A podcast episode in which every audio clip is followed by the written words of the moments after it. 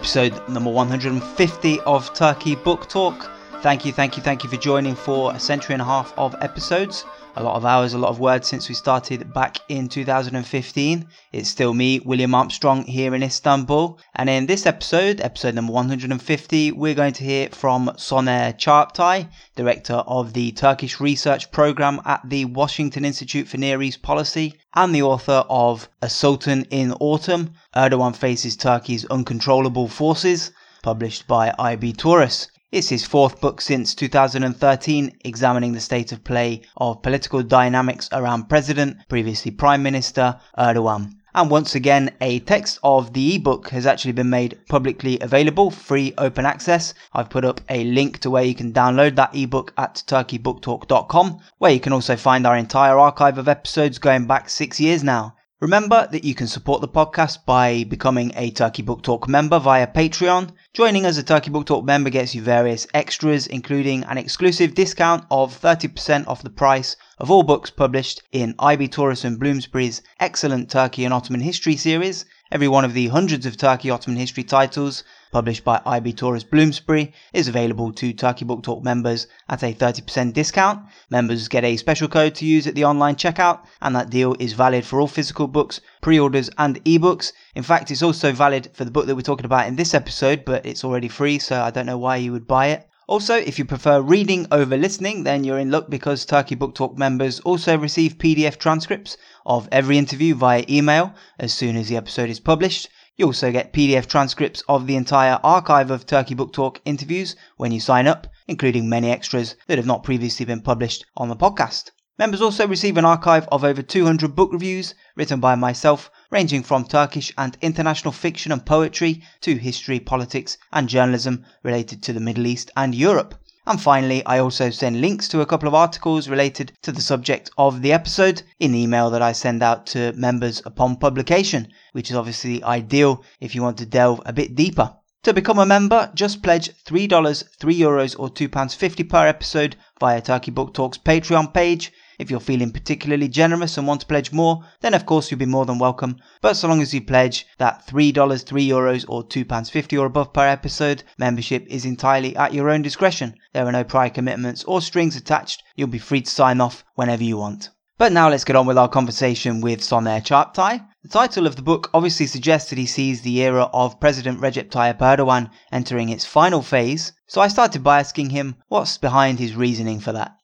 Indeed, I have followed the political career of Turkish uh, Prime Minister, then President Erdogan, for nearly two decades now. In fact, uh, Erdogan's career has overlapped with mine at the Washington Institute for Near East Policy. The institute hired me after my PhD at Yale in 2002, and little did I know that a few months later, Erdogan would become Turkey's prime minister, or his party rather would win elections, and the next year Erdogan would become prime minister, and then I would, uh, my job would be to follow his uh, career. I have uh, produced a quartet of books on Erdogan, and the last one, as you mentioned, uh, titled The Sultan in Autumn, suggests that Erdogan is beyond the point of his popularity in terms of his political career. Uh, it doesn't mean that Erdogan is going to be uh, voted out tomorrow, but it basically says the following. Until uh, recently, Erdogan relied on a plurality and at times a slim majority of voters in Turkey to govern in the first decade of the century, to control in the first half of the second decade of this century, and to oppress in the last half of the second decade of the century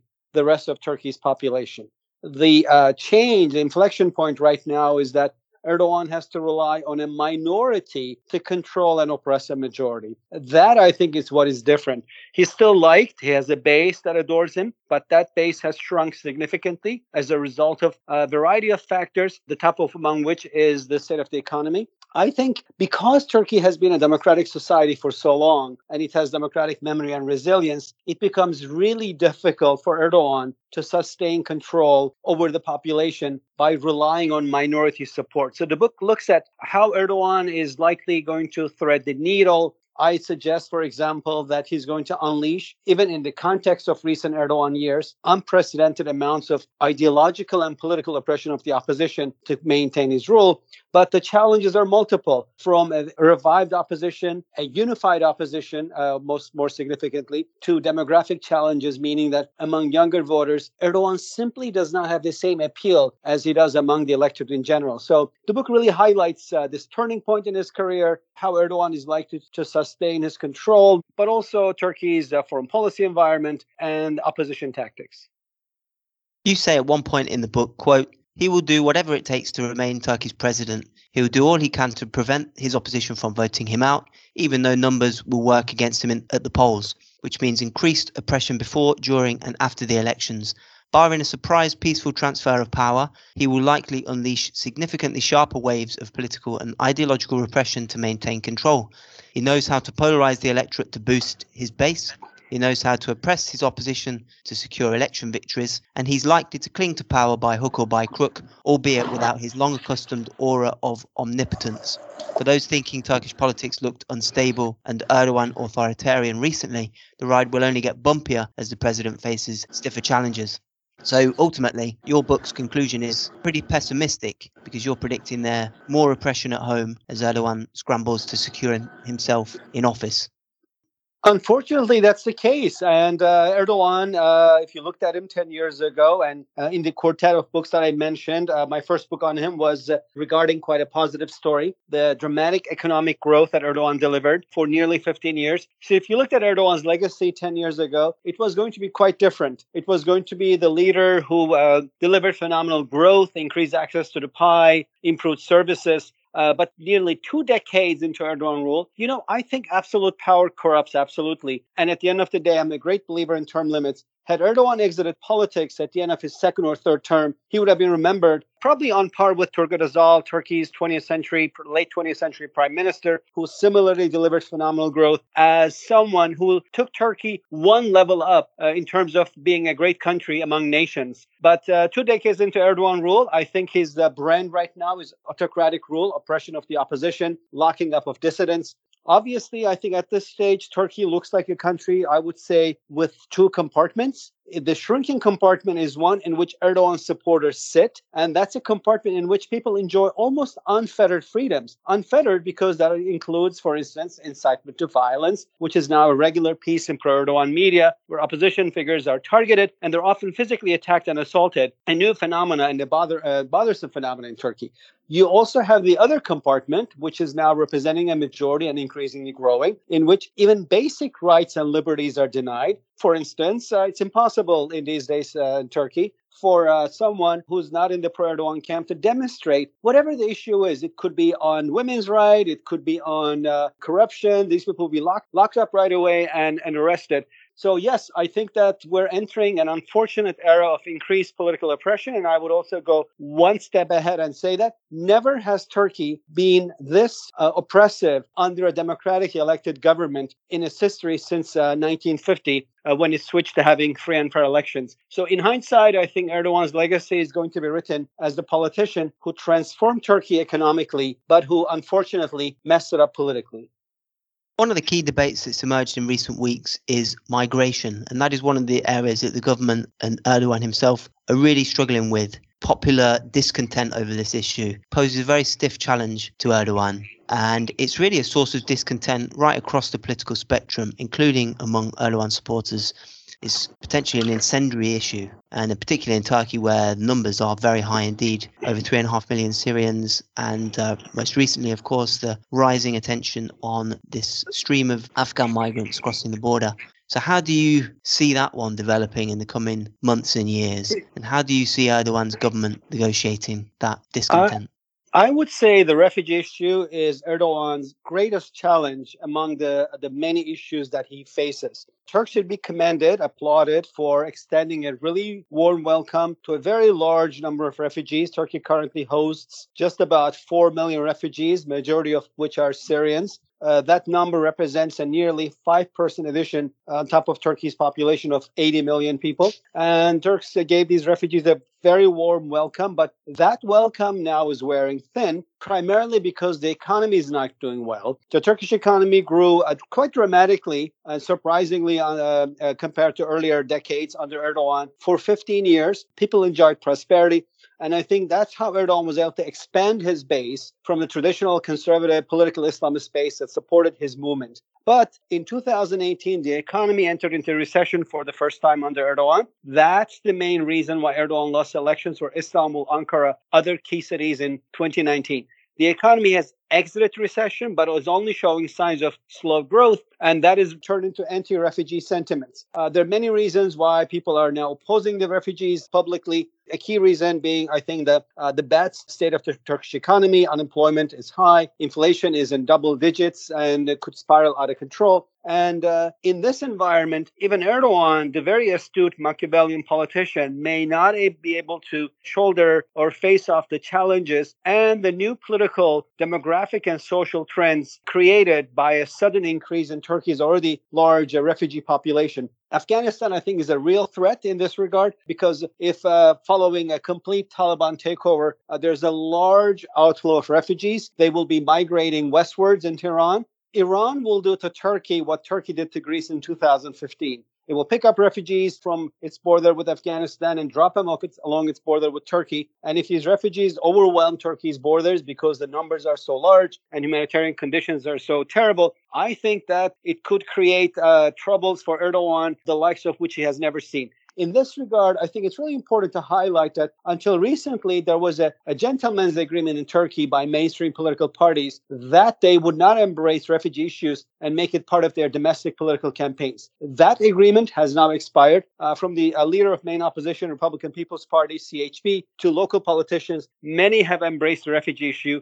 The refugee issue uh, poses a threat to Erdogan not only from the perspective of Afghanistan, but also from the perspective of his ties with Vladimir Putin. I argue in uh, Sultan in Autumn that uh, the Erdogan Putin relationship changed dramatically in the aftermath of the coup attempt against Erdogan in 2016. At this time, while many of Turkey's Western allies sat on their hands, some kind of hoping, unfortunately, that the coup would succeed, Vladimir Putin reached out to Erdogan right away. Putin realized this was a very traumatic affair and a nefarious plot in Turkey. And yet, after the coup, the first leader to reach out to Erdogan was not President Barack Obama at the time or NATO Secretary General, but Russian leader Vladimir Putin. Putin's uh, invitation to Erdogan meant that Erdogan was hosted in uh, St. Petersburg only two weeks after the coup that started the process of an Erdogan Putin rapprochement, not Turkish Russian rapprochement. I think Turkey and Russia have many differences, but Erdogan and Putin, since the coup, have been getting along quite well.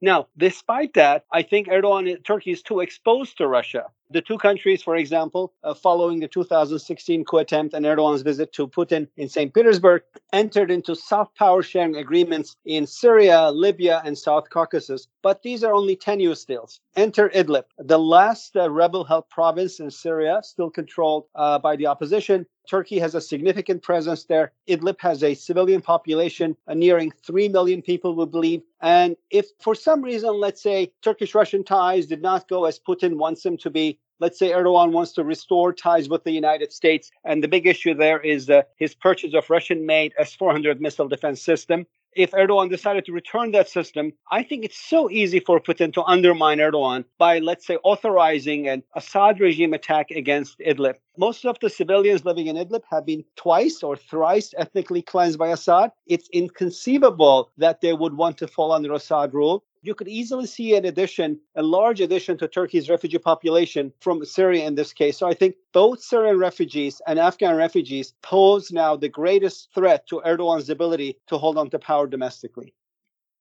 Despite all these challenges, there is still sizable support for Erdogan out there. Uh, a very significant mass of very devoted fans, basically. And there's also another group of interests that you don't mention in the book, but it seems to me very important to consider and that is this mutually beneficial kind of cronyistic economic networks that have developed around the government and that basically rely on the government uh, to keep going. These are companies oft, very often in construction, energy, and tourism in particular, and these are fed on government contracts, tax breaks, and other legal benefits in recent years. And these companies these interests also completely shape Turkey's media agenda, which uh, the vast majority of the country is still subjected to, which gives the government uh, immense control in that sense. So this seems to me an, another very crucial group that's uh, very much invested in Erdogan staying in power, pretty much regardless of the consequences. What's your reading on on the motivations of those economic groups that surround the government at the moment going forward? Absolutely. Uh, so Erdogan has a base of adoring uh, supporters, uh, includes many conservatives who like his nativist populist message. And Erdogan has used that messaging to target groups that are unlikely to vote for him. He's gone after demographics that are not among his likely voters, including secularists, liberals, leftists, social democrats, socialists, Alevis. Erdogan has also gone after Kurdish nationalists. When you add these groups up, you get nearly half of Turkey. And I think that's the deep crisis that Erdogan faces, that he's kind of reached the saturation point in terms of popular support to him. But the economy turning down has shrunk his base. I think that the base loves him, yes, for his conservative nativist populist messaging, but also because he has delivered quite strong economic growth and lifted so many people out of poverty. That's why I think the economy entering recession in 2018 and then only showing slow signs of growth polls are showing Erdogan perhaps at the lowest level of public support, down to about a third of the electorate uh, since his party first won elections in 2003. So Erdogan sorely needs to recover economic growth.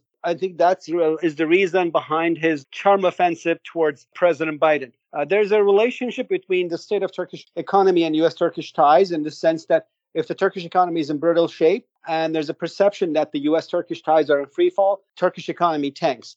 Erdogan now wants to reverse this narrative. He wants to establish a narrative of good ties with Biden, which is the reason why Erdogan was quiet when Biden delayed calling him for over three months after Biden came into office. Erdogan was also similarly quiet when Biden called Erdogan more than three months after coming to office, not to say, hello, how are you? Can we get together? But to say, oh, I'm going to recognize the Armenian genocide. Erdogan is the mercurial leader. He doesn't miss an opportunity to snap back at the United States or bash uh, the West or United Europe and US. In this case, he was quiet. He so desperately needs to have a good narrative of ties with the US for the markets to feel confident to invest in Turkey again, for growth to return, and for Erdogan to build his base.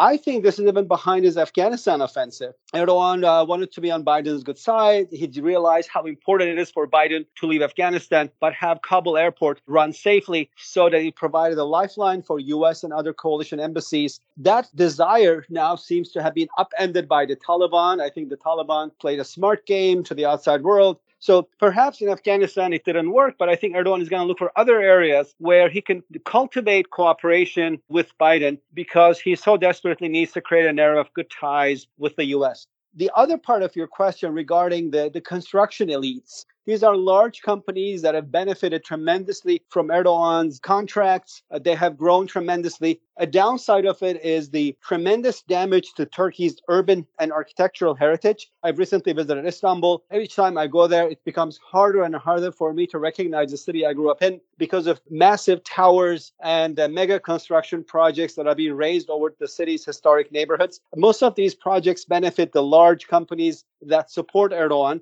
Uh, perhaps that was also part of the Afghanistan drive. If one part of it was Erdogan's desire to get along with Biden, the other part of it was to use Afghanistan as an area of construction projects and contracts that could be doled out to Erdogan supporters and that could help sustain their support for Erdogan. Now, one group of interest that did fall afoul of the government years ago is the Gulen movement. And uh, chapter five in the book looks into this network. And I particularly enjoyed this chapter because it punctured some of the myths around the Gulen network. Uh, basically, this was a group, uh, a kind of religious group centered around uh, devotion to this leader, Fethullah Gulen, uh, with deep roots going back decades in Turkey. But um, it struck up an alliance with the AKP under Erdogan in its early years, shared interests between them and then broke out basically years ago into a power struggle. And they pretty resoundingly lost that power struggle with Erdogan.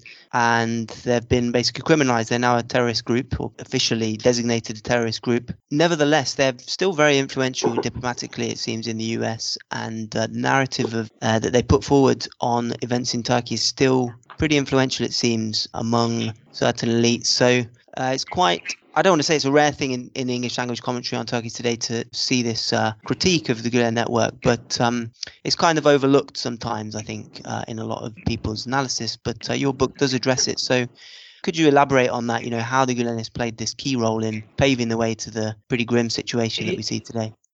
Indeed, uh, I always uh, I love writing and writing about and studying Turkey. And one of the reasons I love studying Turkey is because I believe if countries could be vegetables, Turkey would be the analytical onion, meaning it defies a country that defies Manichaean binarisms and broad generalizations. And the Erdogan Gulen relationship is a case in point. There's not a single lecture I've done in the last few years where someone in the audience did not get up and say, Hey, Soner, what do you think about that poor guy who lives in Pennsylvania in the US and who has been opposing Erdogan, referring to Gulen himself? And I tell my audience, there's only one part of that question that's factually true that Gulen lives in Pennsylvania. He's not a poor guy. He runs a pretty powerful movement, uh, which until recently had quite a few followers in Turkey, including in the police, media, and judiciary. And Gulen has not always opposed Erdogan. In fact, he was an Erdogan ally for over 10 years. The first decade, uh, the, the prosperous years where Erdogan delivered growth and built a base that uh, adores him, is also a decade when Erdogan built what I call a republic of fear, hidden behind the facade of economic growth and prosperity,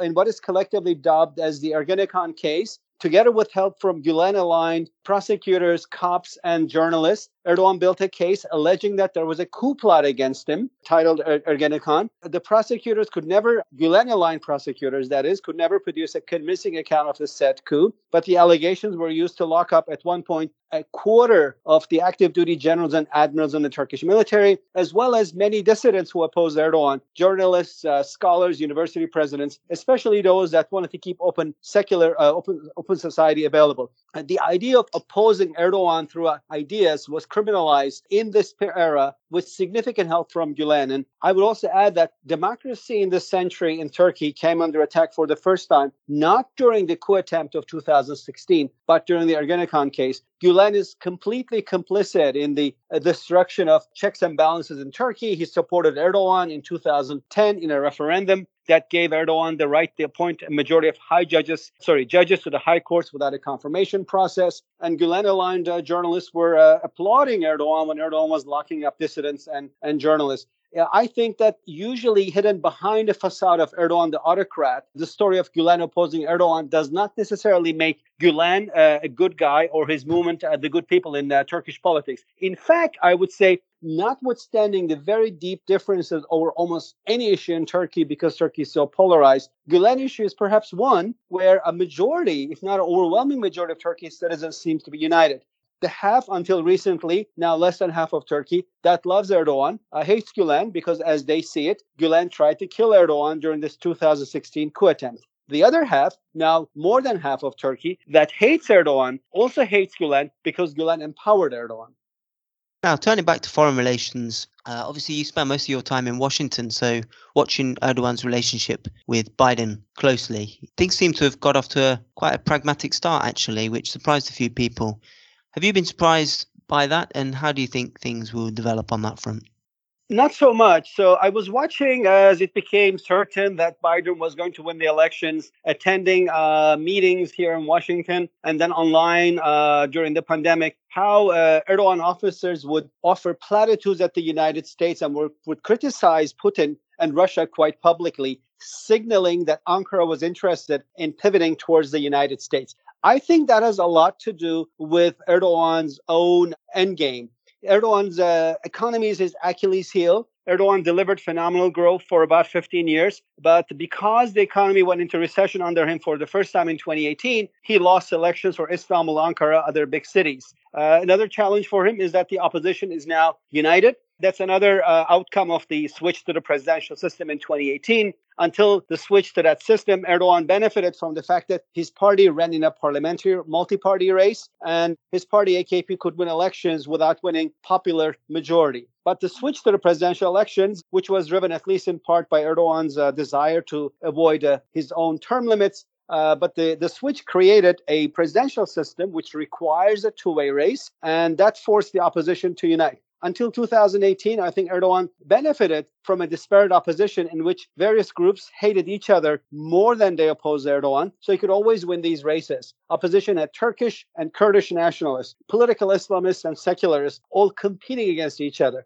But the switch to presidential race requires a two-way runoff competition, and it forced the opposition to come together. Together with the, the the bad state of the economy, the unified nature of the opposition is the main reason why Erdogan's uh, party lost elections for Istanbul, Ankara, other big cities in in 2019. But the real fix goes through recovering economic growth. I think that if Erdogan can recover significant growth, there's a chance his party might win elections or or his alliance rather, supported by other factions, might come close to winning elections and enter ties with the United States. Yes, uh, I don't think Erdogan is a fan of US or its policies or its values, but I think Erdogan realizes that notwithstanding his efforts to reshape Turkey's identity as Middle Eastern or Muslim, there's a fact. Number one, Turkey's economy is completely integrated with that of the European Union because of customs union that stretches back to 1995, which means all industrial goods move freely between Turkey and the EU. Turkey is actually part of EU supply chain. Uh, the largest investors in Turkey are still European. Number two, as a resource poor country, Turkey needs global financial inflows to grow, enter ties with US and Biden. Erdogan so desperately needs to charm Biden in order to bring uh, growth back but it's not going to be easy for him. He also needs to get along well with Putin at the same time, as I discussed earlier. The key issue now in US Turkish relationship from the American side is Turkey's purchase of Russian made S 400 missile defense system, for which Turkey has been sanctioned in, in, in the US Congress and faces potential sanctions further. Putin has, in a way, put Turkey and Erdogan in a bind at this moment, where it's really difficult for Erdogan to walk away. So we just said Erdogan wants to establish good ties with Biden and form a narrative of good ties with the United States. A sine qua non for that is Erdogan returning the S 400s to Russia because the congressional sanctions package says that Turkey will be sanctioned so long as the system remains on Turkish territory. Hypothetically speaking, if Erdogan were to return the system to Russia, I think he faces a barrage of Russian sanctions. Erdogan thrives on his global strongman image domestically. If Putin were a green light an attack on Turkish forces by Russian troops or proxies in Syria, South Caucasus, or Libya, that'd be very damaging to Erdogan's image. Putin can do even implement even easier steps such as uh, tourism sanctions. Russians were number one among arrivals to Turkey before the pandemic. If Putin were to ban Russian tourists going to Turkey, that could easily shave off a few percent points from Turkey's potential growth. Similarly, trade sanctions could undermine Turkey's growth. So while Erdogan is trying to make up with Biden and court European investment, he also has to make sure to not piss off Vladimir Putin. And that's a really tall order that he has to kind of leverage US, Europe, Russia, and even China against each other in order to main, bring growth back, rebuild his base, and win elections. That's a tall order, even for Recep Tayyip Erdogan. You mentioned Syria there. Obviously, Turkey's in control of a very significant population in northern Syria across the border. And things have gone a bit quiet there, or rather, they're not much in the focus as they previously were. But uh, obviously, Syria is absolutely at the center of uh, Turkey Russia relations and the kind of uh, wrangling that's been going on for years between them. And you argue in the book that, uh, quote, Turkey will eventually face a renewed Assad PKK alliance, probably with Russia's tacit blessing. The relationship between the Assad regime and the PKK is nearly as old as the regime itself. Damascus has hosted the PKK for decades and has allowed it to use Syrian territory as a base from which to carry out attacks into Turkey even today, the YPG and regime forces cooperatively oppose Turkish and Turkish supported forces in several areas in Syria. Whatever he promises Erdogan, Putin is unlikely to insist that Assad completely suppresses the PKK in Syria. Ultimately, Russia's historic relationship with the PKK will serve as a key lever should the Turkish leader, Erdogan, deviate from Moscow in international affairs. That's quite a bold prediction to backing up what you previously just said. I wonder if you could just flesh that out a bit. Absolutely. So the, uh, the relationship between the Assad regime and the PKK is as old as the Assad regime itself. The PKK was established in certain occupied Lebanese Bekaa Valley in the 1970s with the blessing of the Assad regime. Uh, the PKK was backed at the time as a Marxist-Leninist organization by the Soviet Union, so it has a relationship with the Russian security elites that is as old as the Cold War itself. Now, clearly, the PKK is a tactical partner to the United States in fighting ISIS, uh, but the group's uh, Marxist Leninist pedigree, though uh, the group now brushes it off, I think is uh, the ideological uh, formation of the group's leadership that is present at the Kandil Mountain inside mountainous Iraqi uh, Kurdistan. And I always thought that in the non binary environment of the Syrian civil war, that the YPG, which is a Syrian offshoot of the PKK, and the Assad regime are more co belligerents than they were enemies in many areas up to this state. Assad regime pays the salaries of YPG officials. Uh, you can fly from Qamishli, technically controlled by YPG, on Syrian Arab airline flights, uh, regular flights, scheduled flights to Damascus. So clearly, this is more of a symbiotic relationship than a hostile relationship. I think the same applies to the Russian YPG PKK uh, relationship. In the long term, I think uh, the PKK unfortunately remains a tool uh, or an instrument uh, with which both the Assad regime and Russia could undermine Turkey's stability if, let's say, Erdogan Putin relations break down at some point. So the more Erdogan has entered into these bargains with Putin since 2016 in Syria, Libya, and South Caucasus, I think the more he has exposed Turkey to Russia's vicissitudes, which is why I think it's really a difficult, maybe a tall order for uh, Biden to have a complete reset with Erdogan. At this moment, the only way the US Turkish relationship can be reset is if Turkey were to return the S 400 system to Russia. That would eliminate congressional sanctions and bring back the defense relationship. The US Turkish relationship is primarily a defense based relationship. It's not driven by massive amounts of trade. It's not driven by diasporas, historic ties, or affinities. It's mainly a defense based relationship that dates back to the Cold War. In this relationship, mega projects have kept the relationship, have sustained the relationship. One of these was the F 16 projects, to which a former Turkish prime minister acceded Turkey in 1980s. That carried or formed the bedrock of US Turkish ties for the next three to four decades. The F 35 project, that is the Pentagon's next fighter uh, jet project, was supposed to serve the same function for the next three to four decades. But because of Turkey's purchase of S 400s, Turkey has been uh, suspended from this project. And for Turkey to come back to it, it would have to uh, return the S 400s to Russia. But if Turkey were to do that, there's so many levers with which Putin can undermine Erdogan, starting with triggering refugee flows from Idlib to uh, trade and tourism sanctions to striking at uh, Turkish auxiliaries. The only way I think that kind of we can walk out of this if Biden were to tell Erdogan that the US will support Turkey uh, militarily 100% against Russia in Syria, South Caucasus, and Libya. And I think given Biden's reticence, taking Afghanistan as a lesson to be involved in foreign wars, that's almost impossible. On top of it, Biden would also have to tell Erdogan that he wouldn't mind if Erdogan were to rig elections, further oppress his opposition. So my conclusion is that in the coming uh, weeks and months, Erdogan will play with Biden, but will have to pick Putin.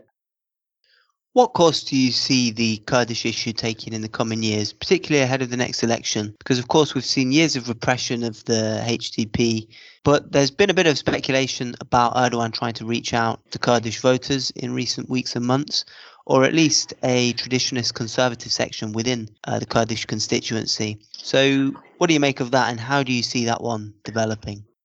I would say there have been two key developments regarding Kurdish politics in Turkey. One is the rise of uh, Demirtas as the, the head of People's uh, uh, Democracy Party, HDP, until that moment, pro Kurdish or Kurdish nationalist parties in Turkey typically received 6 to 7% of the vote, failing Turkey's relatively high 10% national threshold. That's the uh, threshold, uh, meaning uh, parties had to gain 10% of the vote nationally in order to be represented in the country's parliament. And Kurdish parties always failed that threshold. But Demirtas reformed or transformed the HDP. Uh, he, uh, he turned it from a strictly pro Kurdish one into a pro Kurdish liberal alliance, uh, such as by running a gender balanced uh, list in elections, as well as uh, fielding uh, candidates from Turkey's minorities on his list. That helped expand the HDP's base from just over 6% to over 13%. Demirtas more than doubled the votes for HDP which is why I think he's in jail today. Erdogan sees him as a big threat. If uh, Demirtas were on top of HDP, it was conceivable that the party would continue to grow further, perhaps crossing even a 20% uh, mark.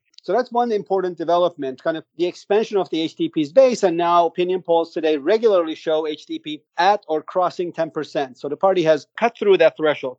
The second important development regarding Kurdish politics is the consolidation of the opposition alliance uh, following the switch to presidential system uh, by Erdogan, a move that was supposed to make Erdogan more powerful, but uh, a move that I argue in a Sultan in Autumn that has made him less powerful for a number of reasons, among which by convincing his opposition to coalesce. Opposition parties, until the switch to presidential system, hated each other so much that uh, they ran separate lists, of course, but the pres- switch to presidential system because it requires a two-way race taught them a lesson. They have to unify or they will perish. So they decided to unify. They held their noses over their differences in the presidential elections of 2018, fielded a joint candidate. It didn't quite work, but it worked in the Istanbul and Ankara elections. Since then, opposition has stayed put. I think Erdogan's one of his tactical uh, moves going forward is going to be try to undermine opposition unity. And to this end, he's going to keep demonizing HDP, uh, not necessarily to shut it down, but to force another uh, key player in the opposition bloc to jet- jettison itself out of the alliance. That other player is Meral Akşener's E Party. Akşener comes from a Turkish nationalist pedigree, by demonizing uh, and stigmatizing HDP as a group of quote unquote terrorists, Erdogan wants to make it difficult for Akşener to stay in the opposition bloc. I think Erdogan knows that Akşener will not join him because her base uh, despises Erdogan. And that's one of the main reasons why, when she split from the Turkish nationalist MHP, uh, the base followed her. And since then, we have seen E Party grow and MHP shrink. So it's unlikely that Akşener will join Erdogan. But I think Erdogan's game is to create a three way race. He wants Akşener to jettison herself out of the opposition bloc. So she creates a third pole. Here's the basic fact for the next Turkish elections Erdogan loses in free and fair elections in a two way race, but he wins in a three way race. And I think his goal, therefore, is going to be demonize the HDP to force E to abandon the opposition bloc. I do think that uh, notwithstanding these games, uh, the Kurdish issue in Turkey is kind of gone through a transformation, perhaps as a result of the HDP's own transformation. Support for a political solution to the Kurdish issue and support for cultural rights to the Kurds, I think, is at an all time high. So it will be interesting to see if Erdogan decides to take advantage of that and do an, another Kurdish opening. I don't think, though, that, uh, that with all that has happened in the last 10 years, jailing of HDP leaders and demonization of the party and its voters that HDP cadres will so easily fold under Erdogan. But I would not rule that out. Erdogan is a political survivor. If he decides that support given to him by uh, his ally Bahçeli's MHP is uh, far outweighed potential support to be given to him by HDP, he might drop Bahçeli and switch over to HDP, and that would be opening an entire new game in Turkish politics.